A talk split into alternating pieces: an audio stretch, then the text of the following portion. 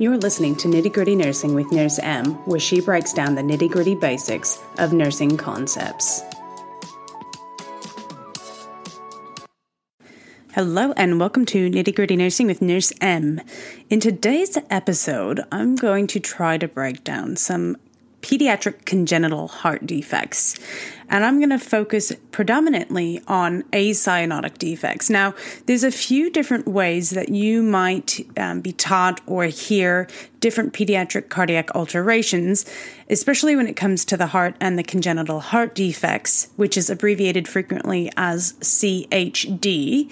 And I was always taught that they were either acyanotic or cyanotic defects because with an acyanotic defect, congestive heart failure is more of a problem than hypoxia versus a cyanotic defect where hypoxia is more of a problem than congestive heart failure in these children. And so, with that, I'm going to uh, talk t- in this particular episode about acyanotic defects. And then in a different episode, I will uh, cover cyanotic congenital heart defects. So to get that to get us started, when we think about acyanotic defects, the other way that you can uh, view this in some in some of the books and some of the literature in my personal opinion is that it is a defect with increased pulmonary blood flow okay, defect in increased pulmonary blood flow, with it being that the intracardiac communication along the septum or an abnormal connection between the great arteries allows the blood to flow from high pressure, which is the left side of the heart, to the low pressure, which is the right side of the heart. And it's all about pressure shifts. So when we think about that, I'm going to start first talking about a ventricular septal defect.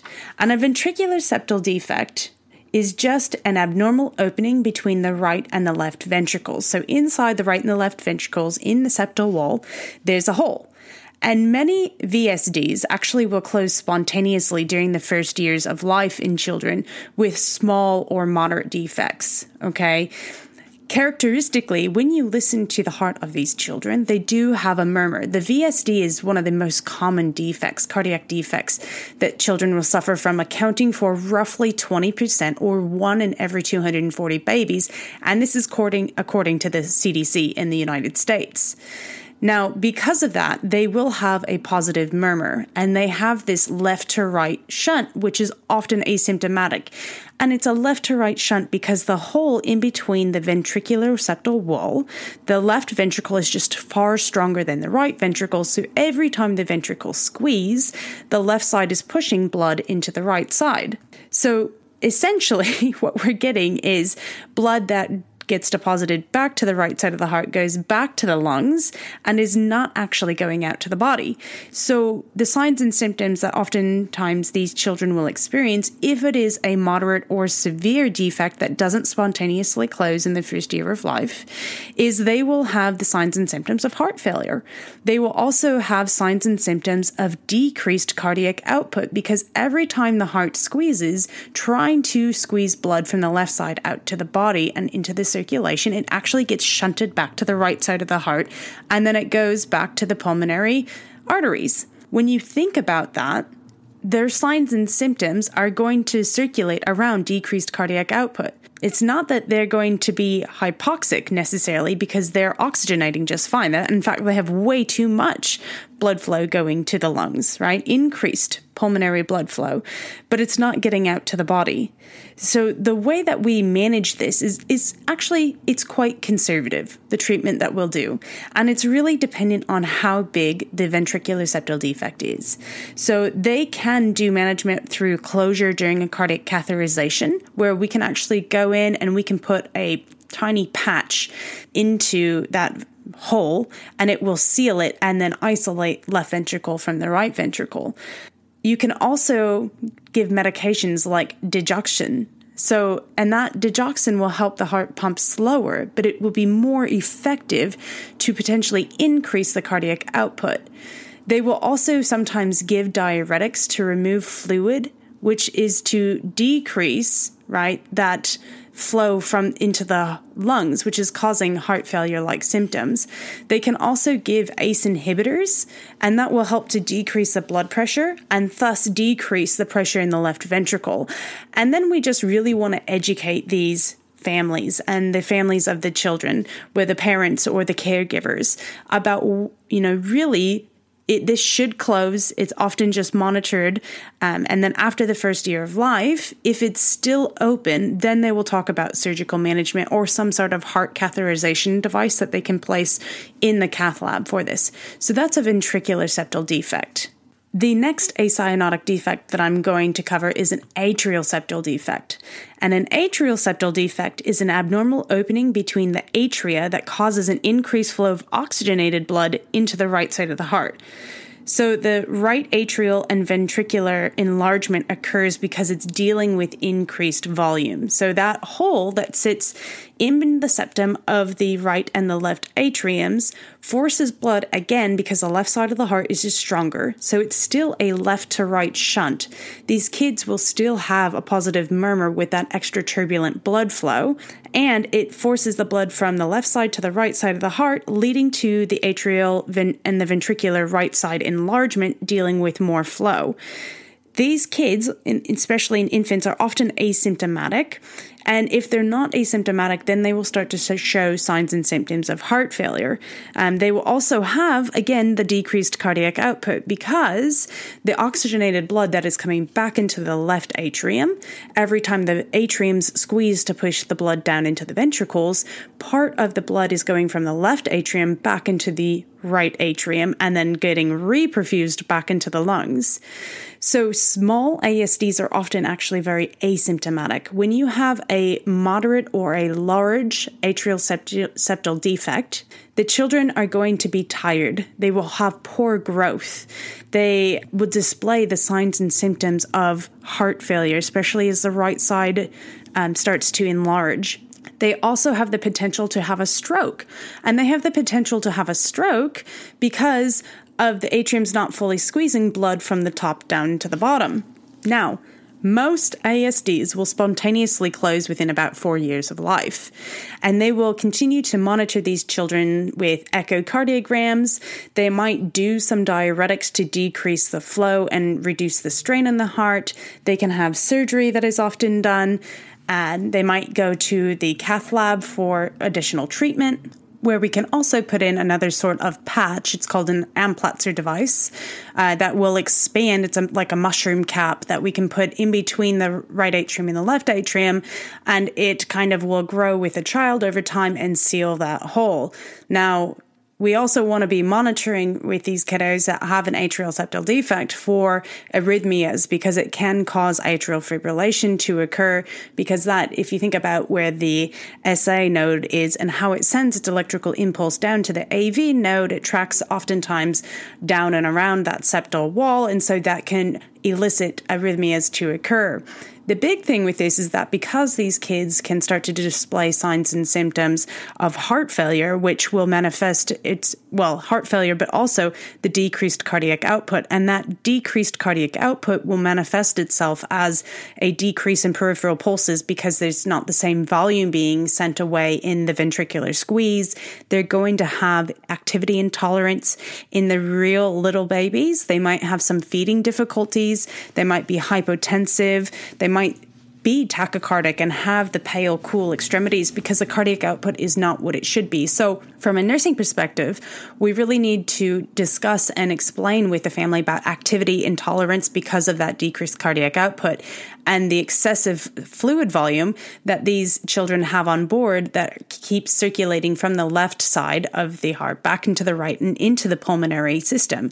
So, because of that, we will do the diuretics to decrease fluid volume so as not to strain the pulmonary system while we figure out what the next steps are. And because of the decreased cardiac output and the likelihood for you know feeding difficulties that we'll talk about nutrition and supplements and maybe the need for some sort of feeding tube because education here is really really key with the atrial septal defect now, the other kind of increased pulmonary blood flow defect that I'm going to talk about is the patent ductus arteriosus. The patent ductus arteriosus is failure of the fetal ductus arteriosus, the shunt that actually is connecting the aorta and the pulmonary artery together to close within the first few weeks of life. And one of the characteristics that we can see with an open PDA is a machinery like murmur that is present when you go to auscultate these newborns' chests. And the infant may be asymptomatic or they may show signs and symptoms of heart failure. They're also likely to have those signs and symptoms of a decreased cardiac output because where when you think about it, like anatomically, and pull up a picture if you're unsure, with the PDA, there's this shunting connection of the aorta and the pulmonary artery. Okay. So there's still, right, the shunting that is going effectively from the high pressure, which is the aorta of the oxygenated blood, back to a lower pressure, which would be the pulmonary artery, which is where the deoxygenated blood is. But it is increasing blood flow to the pulmonary structures with that opening that doesn't close. So, some of the management that we can give is we can actually give them indomethacin, which is a prostaglandin inhibitor, and it can be administered to close the patent ductus arteriosus in premature infants and in some newborns because they we need it to be closed for the circulation.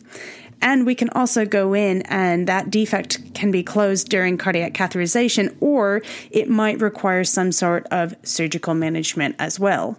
So, those three defects, the ASD, the VSD, and the patent ductus arteriosus, or the PDA, are three that defects that you could classify as increased pulmonary blood flow um, or an acyanotic congenital heart defect. The other thing that I kind of loop into the acyanotic you know, congenital heart defects are obstructive defects. And there are, um, you know, three big obstructive defects that children can be born with aortic stenosis, pulmonary stenosis, and then coarctation of the aorta. So I'm going to talk briefly about those as well because an obstructive defect is just when blood exiting a portion of the heart meets some sort of anatomical narrowing or, you know, like a stenosis that is causing obstruction to the blood flow. And the location of that narrowing is usually near the valve of an obstructive defect. So usually kids or infants that have an obstructive defects are also going to show signs and symptoms of heart failure. And if it's mild, if the obstruction is mild, it's often going to be asymptomatic as well. So, to start off, first, aortic stenosis, right? Because the aortic valve is a huge valve inside the body. Now, when children are born with aortic stenosis or get it, it's narrowing of that valve that is obstructing the flow to the systemic circulation. And it's about, it accounts for about 10% of congenital heart defects. And the heart then has to work harder, and that left ventricle has to work even harder to perfuse because of the stenotic valve, which is the narrowed valve, and it doesn't open nearly as easily. So, because of this and that narrowing, the valvular stenosis is that is the most common type and is usually caused by some sort of malformed cusp, resulting in two leaflets rather than the three that the aortic valve should have. So we will hear a murmur. It will be present, and infants with the severe defects will show signs of that decreased cardiac output because the blood cannot get out of the left ventricle. So, children will also have signs of activity intolerance. They might have chest pain because they're not getting adequate cardiac output. They might be dizzy, again, because the blood flow is not getting out of the left ventricle to adequately perfuse. And the way that we manage this is we can actually do dilation of the narrowed valves, and that's done in the cardiac cath lab, or we can do some sort of surgical aortic valvulotomy where we'll go in and it can be like a valve repair or we can break it apart. Those with aortic stenosis that are often asymptomatic, we monitor it and we'll manage it as it comes. Those with severe aortic stenosis, though, will be given prostaglandin E1 to maintain and keep the patent ductus arteriosus open. They'll also then be given dopamine and diuretics to treat the congestive heart failure until dilation of that valve can be done with a balloon or the or just a valve replacement. So when we think about, you know, increased pulmonary blood flow, one of the defects is a patent ductus arteriosus that never closes. And that's basically the the tunneling system between the aorta and the pulmonary artery, and too much of the oxygenated blood going to the body gets into the pulmonary artery and back into the lungs. Well, in aortic stenosis, right, we actually will give the prostaglandin to maintain the patent ductus arteriosus. Now, with pulmonic stenosis, which is another obstructive disorder, with the mild stenosis, they're likely to be asymptomatic and they'll have normal growth. When we get into the more moderate and severe stenosis, these children are likely to be dyspneic or have fatigue with exertion, which will lead us to the signs and symptoms of congestive heart failure. They'll have a really loud murmur because the pulmonary valve is narrowed.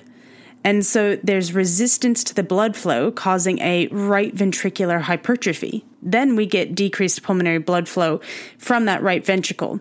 So, pulmonary atresia is an extreme form of pulmonary stenosis, and in that there is a total fusion of the commissures and no blood flow to the lungs, which is very bad. So, Again, a murmur is very characteristic. Infants or children might be asymptomatic.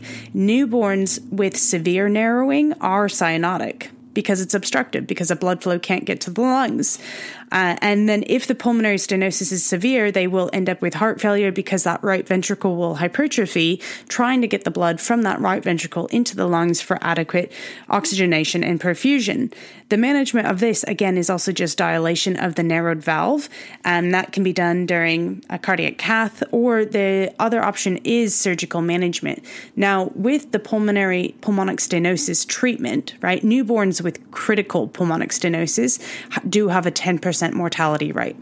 And because they have to go in and immediately do like a balloon dilation to open up that valve, these individuals are then uh, they have a lifelong risk for the development of infective endocarditis and so prophylaxis may be needed because they will have a faulty valve and or a surgical replacement valve to fix the issue now the last obstructive congenital heart defect that I'm going to chat about is the coarctation of the aorta. And the coarctation of the aorta is localized narrowing near the insertion of the ductus arteriosus. Okay, so So the way that I like to think about the coarctation of aorta is it's like a sausage link. If you ha- if you look at two sausage links that are still attached together, off of the aorta, when you envision the aorta where the patent ductus arteriosus is, right where that is, it's actually just super small and cinched down like a sausage link. So, because of that, every time the heart squeezes and that left ventricle sends blood which is the cardiac output to the whole body, the majority of it actually goes to the upper body and not to the lower body because of this really narrowed area of the aorta. So the blood pressure is higher in the upper extremities than it is in the lower extremities. So when you have patients with the coarctation of the aorta and you take, you know, the blood pressure in the arms, you will see a significant difference from the blood pressure in the arms to the blood pressure in the legs because of the pathway of perfusion.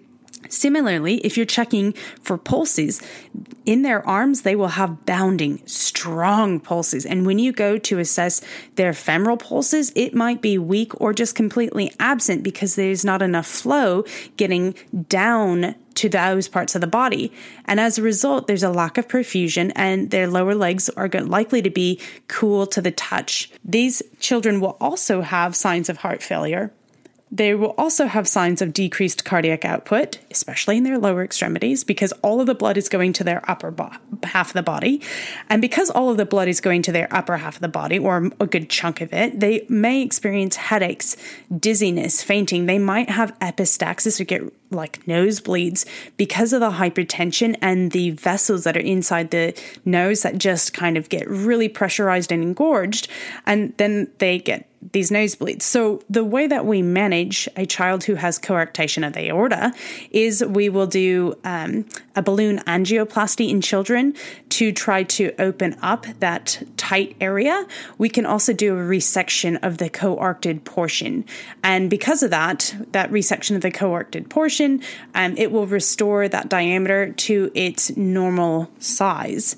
So the deal with that is with coarctation of the aorta, the blood pressure is higher in the upper extremities than in the lower extremities, and they will have bounding pulses in the upper arms and weak or absent pulses in the lower legs because of this tiny, you know, sausage link kink in the aorta coming off and out of the aortic valve. So that is the nitty gritty on increased pulmonary blood flow, which is going to be your ASD, your VSD, and your PDA. And then the three big obstructions obstructive congenital heart defects, which is pulmonary stenosis, aortic stenosis, and then coarctation of aorta. I strongly suggest that you pull up pictures if you're trying to learn these and look at the anatomical structure of what is occurring so that you get a really good idea of what you would be looking for from a nursing assessment. And other than that, go forth and keep on learning.